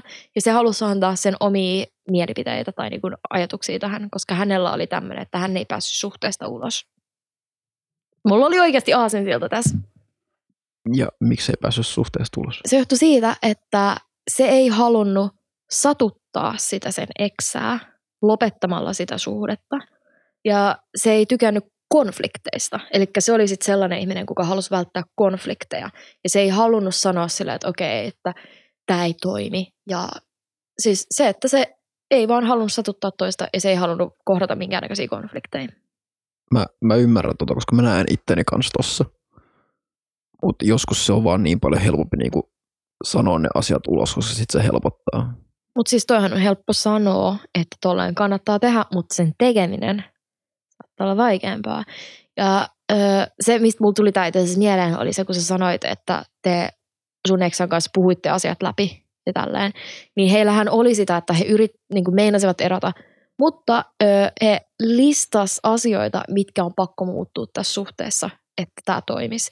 Ja he teki siis ihan konkreettisia listoja ja yritti noudattaa niitä. Mutta ne ei koko, ikinä sitten pysynyt, että niitä noudatettiin yli viikko pari. Ja sitten sen jälkeen se päätyi taas siihen vanhoihin kaavoihin. Siis tämähän on just se, se niinku, zebra ikin pääse raidoistaan. Tiikeri ei pääse raidoistaan. Tai zebra. Mutta onko zebra raitoja? On! On. Onko ne valkoisia vai mustia raitoja? Mä oon jostain muuten lukenut, että se olisi oikeasti mustavalkoisilla raidoilla, mutta kun mä oon aina luullut, että ne on valkoisia mustilla raidoilla. Ihan sikauta. Mä, mä taas muistan, että ne on toisinpäin, mutta Mun mielestä se on valkoinen mustilla. sovitaan niin. En mä tiedä. Sä oot niin fiksu. Nyt siis meni googlaa, mutta mulla ei ole puhelinta. Joo. Mutta niin, just toi, että asioita voidaan muuttaa. Tai sanotaan tiettyjä asioita voidaan muuttaa, mutta sä et voi muuttaa loppujen lopuksi toisen luonnetta. Että usein asiat niin kuin paranee hetkeksi, mutta sitten jos ne palaa niin kuin takas, niin se on aika iso niin kuin flagi kans siihen, että tätä tulee jatkuu niin kuin jatkuvasti. Is- joo. Niin. En mä sano, joo, sori, jatka vaan. Et toinen voi niinku oppia tyhjää sen tiskikoneen, Mm. mutta se, että toinen vaikka toisi niitä kukkia aina silloin tällöin, se on, sanoa, että se voi olla paljon vaikeampaa niinku olla vaikka esimerkiksi niinku, sanotaanko herrasmiesmäisempi. Tai sitten vaikka tällaisia niin kuin ydinasioita, että jos sä haluat sellaisen tosi avoimen ihmisen ja sitten on tämmöinen, kuka tykkää enemmän yksityisestä öö, omasta, omista jutuista eikä tykkää puhua niin paljon, niin sun on vaikea saada esimerkiksi hiljaisesta ihmisestä superpuhelijasta Mm, Tosi hyvä pointti. esiin. Mut Sitten yksi, mitä mä mietin tuossa äsken, että mikä voi olla kans tota, syynä, että ei lähde suhteesta pois, niin suhde saattaa olla siis joskus jopa hyvä. Mutta jos teillä on erilaiset elämän tavoitteet, että jos toinen vaikka haluaa lapsia ja toinen ei halua, niin mä koen, että tällaiset asiat kannattaa keskustella mahdollisimman aikaisin, koska mitä jos sulla klikkaakin jonkun kanssa ihan sairaan hyvin, ja tiedät, että teidän persoonallisuus mätsää ja kaikki, tältä seurustelee, ja sitten menee vuosia, ja sitten tajuutte, että ei helvetti, että toi toinen ei muuten halua lapsia. Ja sä haluut. Ja sitten sä yrität, niinku, jos sä kuvittelet sit siinä, että no ehkä mä saan tuon muutettua, että se haluukin yhtäkkiä lapsia. Niin toi saattaa olla sellainen asia, että ei saa niinku välttämättä lähde sitten suhteesta, mikä ei ole sulle hyväksi, vaikka se ihminen olisi hyvä. Joo, toi on kans todella hyvä niin kuin, näkökulma. Mm-hmm. Mä keksin näitä tässä koko ajan lennosta. Joo, aika hyvin. Lassi on tosi miettivän näköinen tällä hetkellä. No, No, sitten pidättelee pierua. Kuka Lassi? Harmi, että sä voi käyttää tätä Seis. Mä laitan siihen piip. Mä vaan peitän sen nimen piip. Sitten on, että onko tämä Robinin oikea nimi? No on. on, on, on. Mistä me? Joo. Ja sitten ehkä niinku yksi ääripää, keiden on tosi vaikea lähteä siis suhteesta, on ne, ketkä kokee henkistä tai fyysistä väkivaltaa. Tai kumpaakin. Et mä oon niin paljon siis kuullut tai nähnyt sellaisia storeja naisista, ketkä saattaa olla tosi alistettuja, että he ei vaan osaa lähteä eikä uskalla lähteä siitä suhteesta. Ja ihmisten voi olla tosi vaikea ymmärtää, että minkä takia sä pysyt tällaisessa suhteessa, missä joku tekee sulle tulee niin ihan selkeästi pahaa. Mutta mä koen, että he saattaa olla sellaisessa mentaalisessa lukossa siinä suhteessa, missä mä oon ollut. Että he ei niin kuin ymmärrä, että jossain voi olla parempaa ja he sen takia on jäänyt tähän kiinni, että kun asiat ei ole oikeasti niin mustavalkoisia. Ei olekaan. Ja mulla tuli tästä yksi tilanne mieleen, kun mä juttelin yhden Mimmin kanssa. Ja hänen isänsä niin pahoinpiteli häntä. Ja tota, mä siitä sanoin hänelle, että toi ei niin kuin, ole niin kuin normaalia ja ei pitäisi katsoa tuollaista, sun pitäisi niin kuin, niin kuin puhua tuosta jollekin ja niin kuin vähän niin kuin hakea apua, että toi ei voi jatkua. Niin huomasi, kuinka hänen niin kuin mentaliteettinsa on muuttunut, koska hän meni puolustamaan hänen isänsä. Hän sanoi, että mä en voi puhua hänen isä- isästään noin, että, että hän ei ole mikään paha ihminen. Ja silloin mä ymmärsin, että mä en pysty vaikuttaa tähän mitenkään, mutta mä en pystynyt myöskään itse, itse katella sitä. Niin en mä oikein voinut tehdä siinä muuta, kun mä vaan ymmärsin, että tämä ei ole niin kuin sellainen ihminen, ketä mä voisin pelastaa. Tai ehkä haluaisinko. Mä luulen, että tuollaisessa tilanteessa tarvii aina sellaisen niin tosi, tosi läheisen ja luotettavan ihmisen puuttumaan tuohon. Että mä itse jotenkin näkisin, että jos olisin itse tuollaisessa tilanteessa, niin siihen saattaa olla helposti laittaa niin kuin vaan luurit korville, jos joku sulle vähän tuntemattomampi ihminen puuttuu tuommoiseen. Ja siinä herkästi nousee puolustuskannalle, koska puhe on kuitenkin sulle tosi läheisestä ja tärkeästä ihmisestä, että vaikka se kohtelisi sua väärin, niin sitä ei välttämättä oikeasti osaa sisäistää. Mut Kyllä, mutta just toi, että se ei välttämättä rajoita pelkästään seurustelusuhteisiin, Ei. se saattaa niin kuin myös perheen sisäistä. Nimenomaan. Ja sitten kaikki tällaiset perheen sisäiset jutut sit taas vaikuttaa myös siihen, että miten sä suhtaudut vaikka muihin ihmisiin, vaikka esimerkiksi parisuhteessa. Silitit sä just mun isovarvasta. Joo. Ihan vaan tuon äskeisen takia. Tiedät kyllä itse miksi. Joo, mutta summa summarum ei se ole niin. Suhteesta lähteminen ei välttämättä ole tosi helppoa, mutta mä sanoisin, että jos sun kaverit huomauttelee sulle siitä, että tossa ei ole kaikki ok, niin se on mun mielestä tosi hyvä merkki, että se on itse sisä, niin kuin suhteen sisällä on aina vält, joskus niin kuin vaikea hahmottaa, että miten sulla, niin kuin, tai silleen, että vaikka susta tuntuu, että sä oot ainoa, kuka tietää, kuinka hyvin sulla vaikka suhteessa menee, niin kuin, että sä oot silleen, että, no, ettehän te tiedä niistä hyvistä puolista ja tälleen, mutta nykyään mä luotan mun kavereihin tosi paljon, että jos joku sanoo mulle, että toi suhde ei ole muuten hyvä, tai tos äijässä on jotain mätää, niin mä uskon mun kavereita enemmän kuin mun omaa intuitioa tällä hetkellä, koska mun eksästäkin mun moni kaveri sanoi jo, ennen kuin me alettiin seurustelemaan, niin mulle siis sanottiin suoraan, että varo tota äijää. Meidän yhteiset kaverit sanoivat, että älä niin kuin, vältä tota, että älä ala ton kanssa mitään säätää, että toi ei ole hyvä.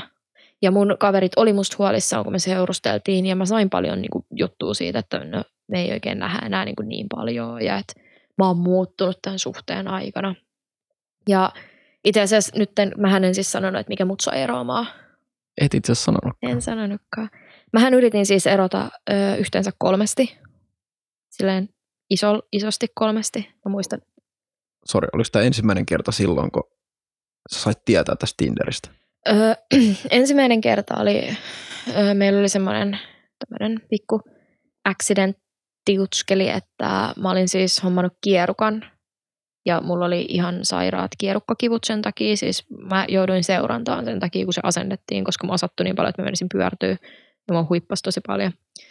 Ja mm, siinä tota, ö, oltiin sovittu sitten, että mä vietän koko, tai niin kuin, että se on, on mun kanssa sitten nämä pari päivää, koska mulla oli niin kuin sellaisia kipuja, että mä en pysynyt pystyssä kunnolla ja mua oksetti ja sattui ja itketti.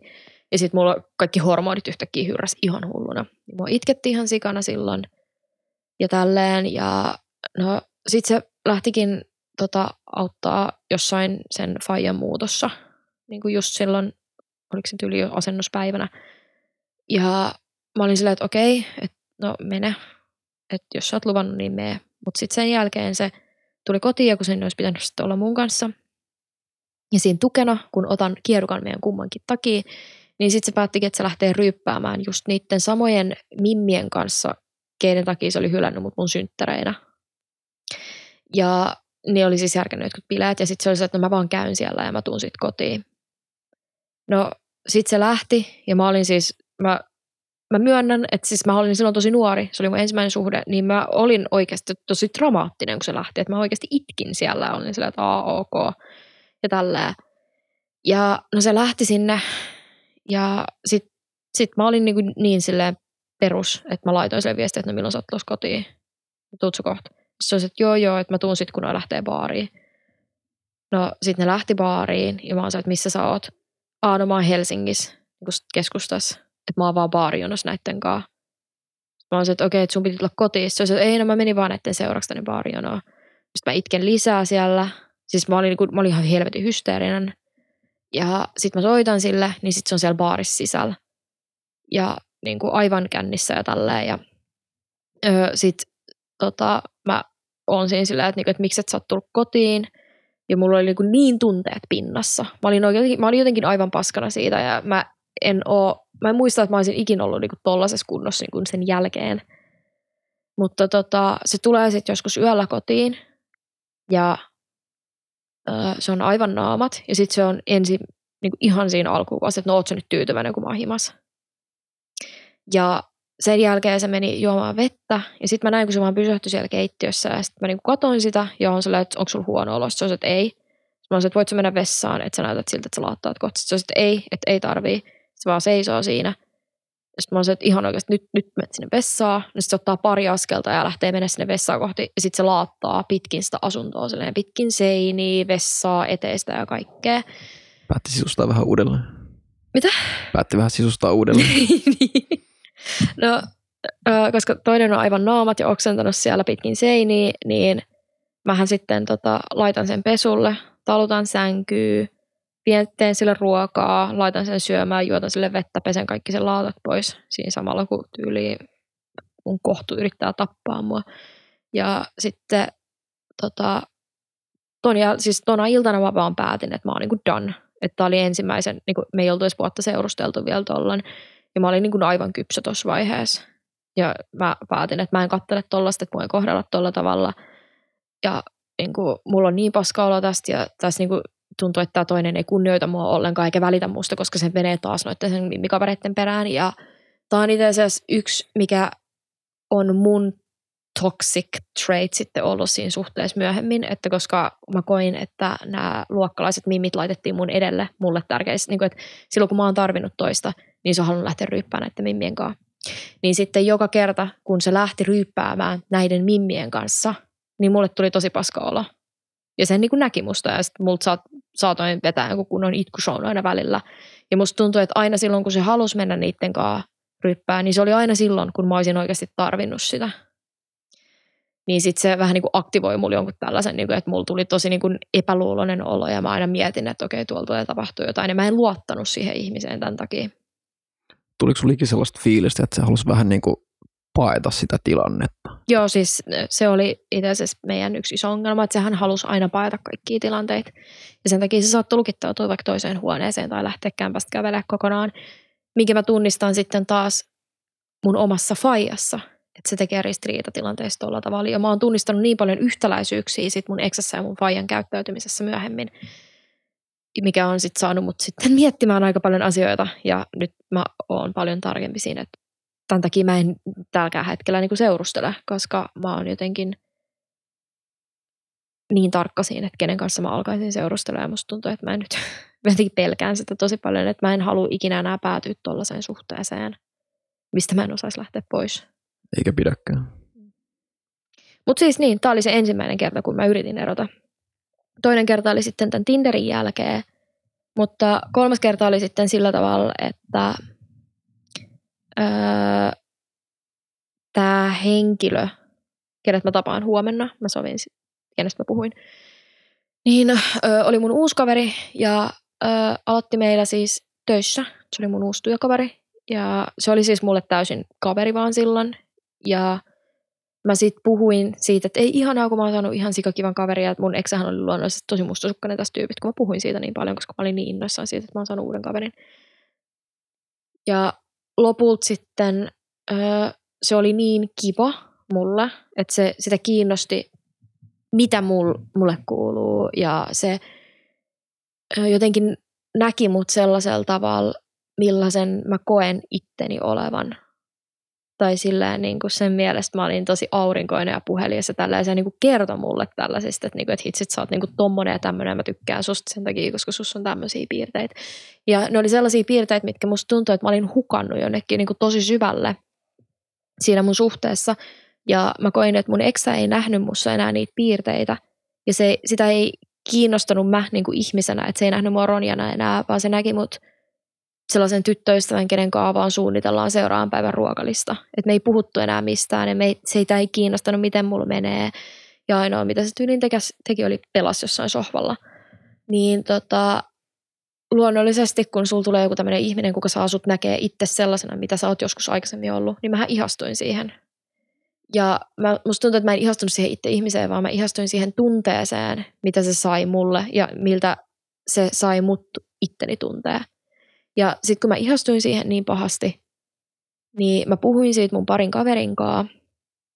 Ja mä tajusin, että jos mulla olisi suhteessa oikeasti kaikki hyvin, niin mulla ei tulisi tällaisia tunteita jotain toista ihmistä kohtaan. Ja sitten siinä vaiheessa, kun mä tajusin, että mua ahistaa mennä kotiin ja mä en enää halua olla edes niinku mun eksän lähellä, niin sitten mulla tuli semmoinen, että okei, mun on pakko saada nyt niinku miettimisaikaa ja mä ehdotin, että meidän kannattaisi pitää taukoa.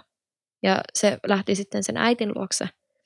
Ja ensimmäinen yö oli varmaan paras yö vuosiin, mitä mulla on ollut. Et mä en ole ikinä nukkunut niin hyvin. Siis mä nukuin niin hyvin. Ja kun mä tulin se sit töihin, niin kaikki oli sellainen, että hitsit sä oot niin, kuin niin ihanalla tuulella. Ja mä olin jotenkin tosi pirteä ja iloinen ja kaikki oli että, että hitsit, että, niin kuin, että miten sä oot noin niin, kuin niin hyvällä päällä, että ei hitsit, että mitkä energiat susta lähtee. Ja sitten mä tajusin, että tää oli oikeasti tässä. että en mä niinku voi jatkaa. Ja sitten mä tota, ootin pari päivää, että vapun yli ja soitin sille, että meidän on pakko puhua. Ja me puhuttiin ja sitten mä ilmoitin, että mä haluan erota. Mä itse kerroin tämän yhdessä toisessa, tai kerron tota, ö, ero kautta ö, pakkien antamisjaksossa Larinkaan, mutta tälleen se meni. Joo, mutta toi ihan hyvin luonnollista, että jos tuossa varmasti siitäkin tuntui sun eksästä, että te olette niinku enemmän kämppiksiä, niin varmasti sustakin. Mm. Et just, että mietää seuraavan päivän ruokalistaa, ei ole seksiä, toinen tekee, ei näe tehdä asioita yhdessä. Niin luonnollisesti, kun sä saat huomioon joltain toiselta, ja sä tunnet taas olevas oma itsesi, just ne asiat, mitä sä koet, mikä te, tekee susta sut, niin se on ihan luonnollista ihastua, mutta se ei tarkoita, että sä ihastut siihen niin kuin just siihen ihmiseen, Mm. vaan, vaan just siihen tunteeseen, että sä oot niin kuin, saat olla oma itsesi joku kanssa. Silt, sitähän niin kuin, ei sun ikin pidä olla kukaan muu kuin itse. Ö, niin kuin tämä. Ja tässä itse asiassa yksi syy, minkä takia jotkut ihmiset jää sit huonoisiin suhteisiin, niin on se, että sä et uskalla tai osaa olla yksin. Ja tämä oli mun eksän ongelma, koska ö, sitten mä veikkaan, että ei sekään ollut onnellinen siinä meidän suhteessa. Ei se, niin kuin en mä usko, että se voi, olisi voinut olla. Mutta kun mä sanoin sille, että mä haluan erota, niin sehän ehdotti mulle, että miksi me ei tehtä silleen, että jatketaan seurustelua, mutta muutetaan vaan erilleen asumaan. Koska mulla tuli sitten semmoinen olo, että mä haluan asua yksin ja mä tarviin omaa tilaa ja omaa aikaa ja mä haluan olla yksin. Ja mä muistan sen, miten ahistunut olo mulle tuli tuosta niin kun ehdotuksesta. Ja mu- mulla tuli semmoinen hetken pelko, että mä oikeasti suostun tuohon. Koska mua myös pelotti muuttaa yksin, vaikka mä halusin sitä. Ja no sittenhän se löysi heti uuden tyypin, niin kuin yli pari, muutama viikko siitä, kun mä olin sanonut, että mä haluan nyt oikeasti lopettaa tämän.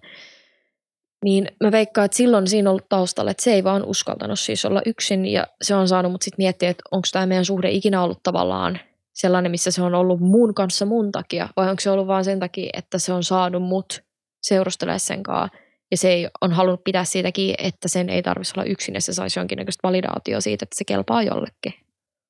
Aivan. Musta pitäisi olla psykologi. Niin pitäisi. Pitäisikö tämä mu- muuttaa psykologipodiksi? Pitäisikö? Siihen se on oikeasti aika siisti. Mm, on vaan syvällisiä. Mm. Kaikki vitsit vaan pois. Joo, hyvin. Mitä vitsejä? Me ei ole edes kerrottu niin paljon vitsejä tästä. Ei olla. Mutta joo, summa summarum. Mulla itse asiassa tulee vielä yksi, No kerro. yksi syy mieleen. Mä en ole ite, itellä tätä huomannut, mutta mä oon huomannut tämän mun tutuilla. Mm. Öö, Röyhtäsit sä just? en. Mä sanon vaan, että öö, Se kuulosti ihan mä en osaa röyhtästä. Joo, mä oon mies ja mä en osaa röyhtästä. Toi on sairasta. Sue me. I'm gonna. Thanks. On yksi ihmistyyppi, kenet mä tunnen, on sellainen, että ne jää suhteeseen vaan sen takia, että sen heidän tyttöystävänsä on niin hyvän näköinen, että he tuo heille tietynlaista imagoa ja he haluaa pitää sitä yllä siinä parisuhteessa. Siinä parisuhteessa oli vaikka kuinka paljon esimerkiksi ongelmia, että käytiin vieraissa ja tälleen, mutta vaan sen imagon takia niin haluttiin pysyä siinä suhteessa. Pidemmän päällähän sellainen ei kanna. Ja mä en ikin päässyt juttelemaan tämän äijän kanssa, että miksi, miksi sä teet näin. Mutta kun mä katsoin sitä vierestä ja kuulin, miten muut ihmiset puhuu siitä, että, että vaikka he yrittää pitää sitä imagoa yllä, niin se, se ei vaan ole niin kuin, ei se vaikuttaa enää parisuhteelta, eikä se ollutkaan sitä. Luojan kiitos, mun ei tarvi ikinä huolehtia mistään tommosesta. ei kun oikeasti. Mm. Jos nyt haluaa löytää jotain plussapuolia siitä, että sä et ole joku mallin näköinen. Se mies oli valmis hankkia sille naiselle silarit. Siis tiedätkö, Tää mä, täyttää huulet. mä deittasin yhtä äijää kerran, kuka, sit, meidän pitäisi tehdä oikeasti kakkosjakso tästä. Öö, Niin pitäisi. öö, mä tapailin siis yhtä äijää, kuka puhui siis lasten hankkimisesta. Ja sitten kun mä, mä en välttämättä itse halua lapsia, ja sitten mä puhuin sille niin kuin tosi paljon siitä, kun se oli siis semmoinen suht pinnallinen, että sillä oli ulkonäkö tärkeää ja kaikkea. Mä sanoin sille, että lasten saaminenhan tulisi pilaamaan naisen kropan. Tai ei pilaamaan, mutta se muuttaa sitä. Että ö, esimerkiksi mun kohdalla, jos katsoo mun geenei, niin mä tulisin lihomaan aika paljon. Ja mun tissit roikkuisi jossain navassa, mä voisin alkaa heittää niitä sitten sen jälkeen olan yli, kun mä haluan pestä ne. Niin tota, se sanoi silleen, että joo, että no sitä vartenhan ostetaan sitten niin kuin lastenhoitaja, että se Mimmi voi käydä treenaamassa itsestä takaisin kuosiin. Ja ö, silarilla voi paikata sitten tissit imetyksen jälkeen. Niin kuin, anteeksi mitä? Anteeksi vittu mitä? Ihan, ihan kauhea mielikuva. Niin kuin, Se oli lääkäri. hän ei edusta kaikkia lääkäreitä. Mä aion tehdä oikeasti lääkäreistä oman jakson, koska Jesus. Jesus. Kiva. Mä odotan innolla sitä. Joo. Mutta mulla tuli just tosta mieleen, kun sä heittäisit tissit tuolla, sä oot just se, että kaikki lapset pelästyy siellä uimahallissa.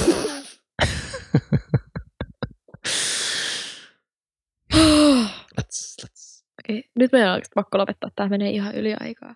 Mutta öö, okei, mä sanoisin, että mun pääajatus on, että jos susta tuntuu, että sä et oikeasti ole onnellinen tai se suhde ei ole menossa siihen suuntaan, mihin sä oikeasti haluat, että öö, mä oon saanut mun yhdeltä lääkärikaverilta maailman parhaimman neuvon ikinä. Että kannat, et ole sinä. Äh. Sellainen, että mietit viisi öö, asiaa sun elämässä, mitä sä, mitkä on sulle ihan super tärkeitä. Se saattaa olla vaikka että lasten hankkiminen tai ulkomailla asuminen tai tiedä, koiran omistaminen tai ura tai ihan mitä tahansa. Ja laita ne sellaiseen järjestykseen, että mistä kolmesta sä et olisi valmis neuvottelemaan ollenkaan. Ja niiden on pakko mätsätä sen ihmisen kanssa, kenen kanssa sä tuut olemaan yhdessä. Jos sulle on maailman tärkeintä ikinä saada lapsia ja se toinen ei ole siitä varma tai se ei halua lapsia, niin se ei ole sun match. Älä mene senkaan yhteen. Ja toi on saanut mut itteni pohtia mun arvoja ja näitä mun asioita, mistä mä en olisi valmis neuvottelemaan. Ja ne ei kohdannut ton mun eksän kanssa. Ja öö, mikäköhän muu neuvo mulla olisi. Kuuntele sun kavereita. Kaverit aina kertoo totuuden yleensä. Luota kavereihin ja luota omaan intuitioon. Ja älkää jääkä paskoihin parisuhteisiin, vaikka se tuntuisi vaikealta, mutta mä voin sanoa, että vaikka se on tosi pelottavaa lähteä siitä, niin se on ollut itse asiassa yksi mun elämän parhaimmista päätöksistä lopettaa se suhde. Siis ihan rehellisesti niin kuin yksi mun elämän vaikeimmista päätöksistä, mutta varmaan paras päätös, mitä mä oon mun elämässä koskaan tehnyt. Mä en ole ikinä ollut onnellisempi sen jälkeen. Ei elämässä pidä olla muuta kuin onnellinen. No, pitää vähän muutakin. No joo. tehdä asioita, mitkä... Siis mä oon itse asiassa pohtinut tätä asiaa nyt viime aikoina tosi paljon. Tämä oikeasti alkaa polvelle ihan sikan. Mielestäni elämässä ö, ei ole tärkeintä onnellisuuden tavoittaminen, vaan merkityksellisyyden tavoittelu. Ja se, että sä, jos sä löydät asioista, niin kuin elämästä asioita, mitkä on sulle merkityksellisiä, niin ne tekee susta myös onnellisen. Mutta ne tuottaa arvoa myös muille ihmisille. Sanoi Ronja Suuri, filosofi. Okei, okay, valid point. Kiitos, kuten tämän podcastin tekeminen. Esimerkiksi. Tekee mut onnelliseksi ja tuo teille hyvää sisältöä. Ainakin sun kavereille. Mm, kyllä. Se on suuria faneja. Terkkuja Robinin kavereille, te olette ihania. Mä oon kuullut hirveän hyviä juttuja tänään. Mä oon vaan kikatellut niille ollut että oh my god, tuli niin hyvä mieli. Niin oot. Okei, okay, okei, okay, okei. Okay. Nyt, rap, nyt tota, melkein puolitoista tuntia pitkä. Aika kova. Nyt pitää lopettaa. Mun ei tarvitse summaa omia juttuja. Eikö? No voin mä summaa. Summaa. Öö, kans mitä Ronja tosi hyvin sanoi, että, että vaikka se lähteminen parisuhteesta voi tuntua todella haastavalta, mutta se kun on hetken yksin, on vaikka hetken erossa siitä toisesta ja katsoo sitä omaa tunnetta, että miltä susta tuntuu, tuntuuko susta niinku paremmalta. Ja se, että, että jos toinen on niinku mustasukkainen, niin asioista on hyvä puhua, koska valehtelusuhteessa ei ole ikin, ikin ok eikä tervettä. Pienet valkoiset valheet voi olla, kunhan ei satuta toista. Mä itse välttäisin jopa niitä valkoisia valheita ihan vaan mun kokemuspohjan takia, mutta se riippuu varmaan myös valheesta. Joo, Ja kunhan niitä ei tule niin usein, koska mä itse koen, että pieni valkoinen valhe on porttiteoria isompiin valheisiin. jälleen viisata sanoja. Tiedän, mä oon viisas ihminen. Mm, Aina niin välillä. Ainakin tästä podista. Muulloin en. Kyllä. Ainakaan silloin, kun mä ostan laskiaispullia, enkä tai kysyä, että onko nämä laktoostomia. Onnea on laktoosintoleranssi. Ottakaa musta opiksi, jos teillä on laktoosiintoleranssi, niin kysykää aina, että onko nämä pullot laktoosittomia, koska ne ei näköjään välttämättä olekaan. Kiitos ja hyvästi. Kiitos, oli mahtavaa olla täällä.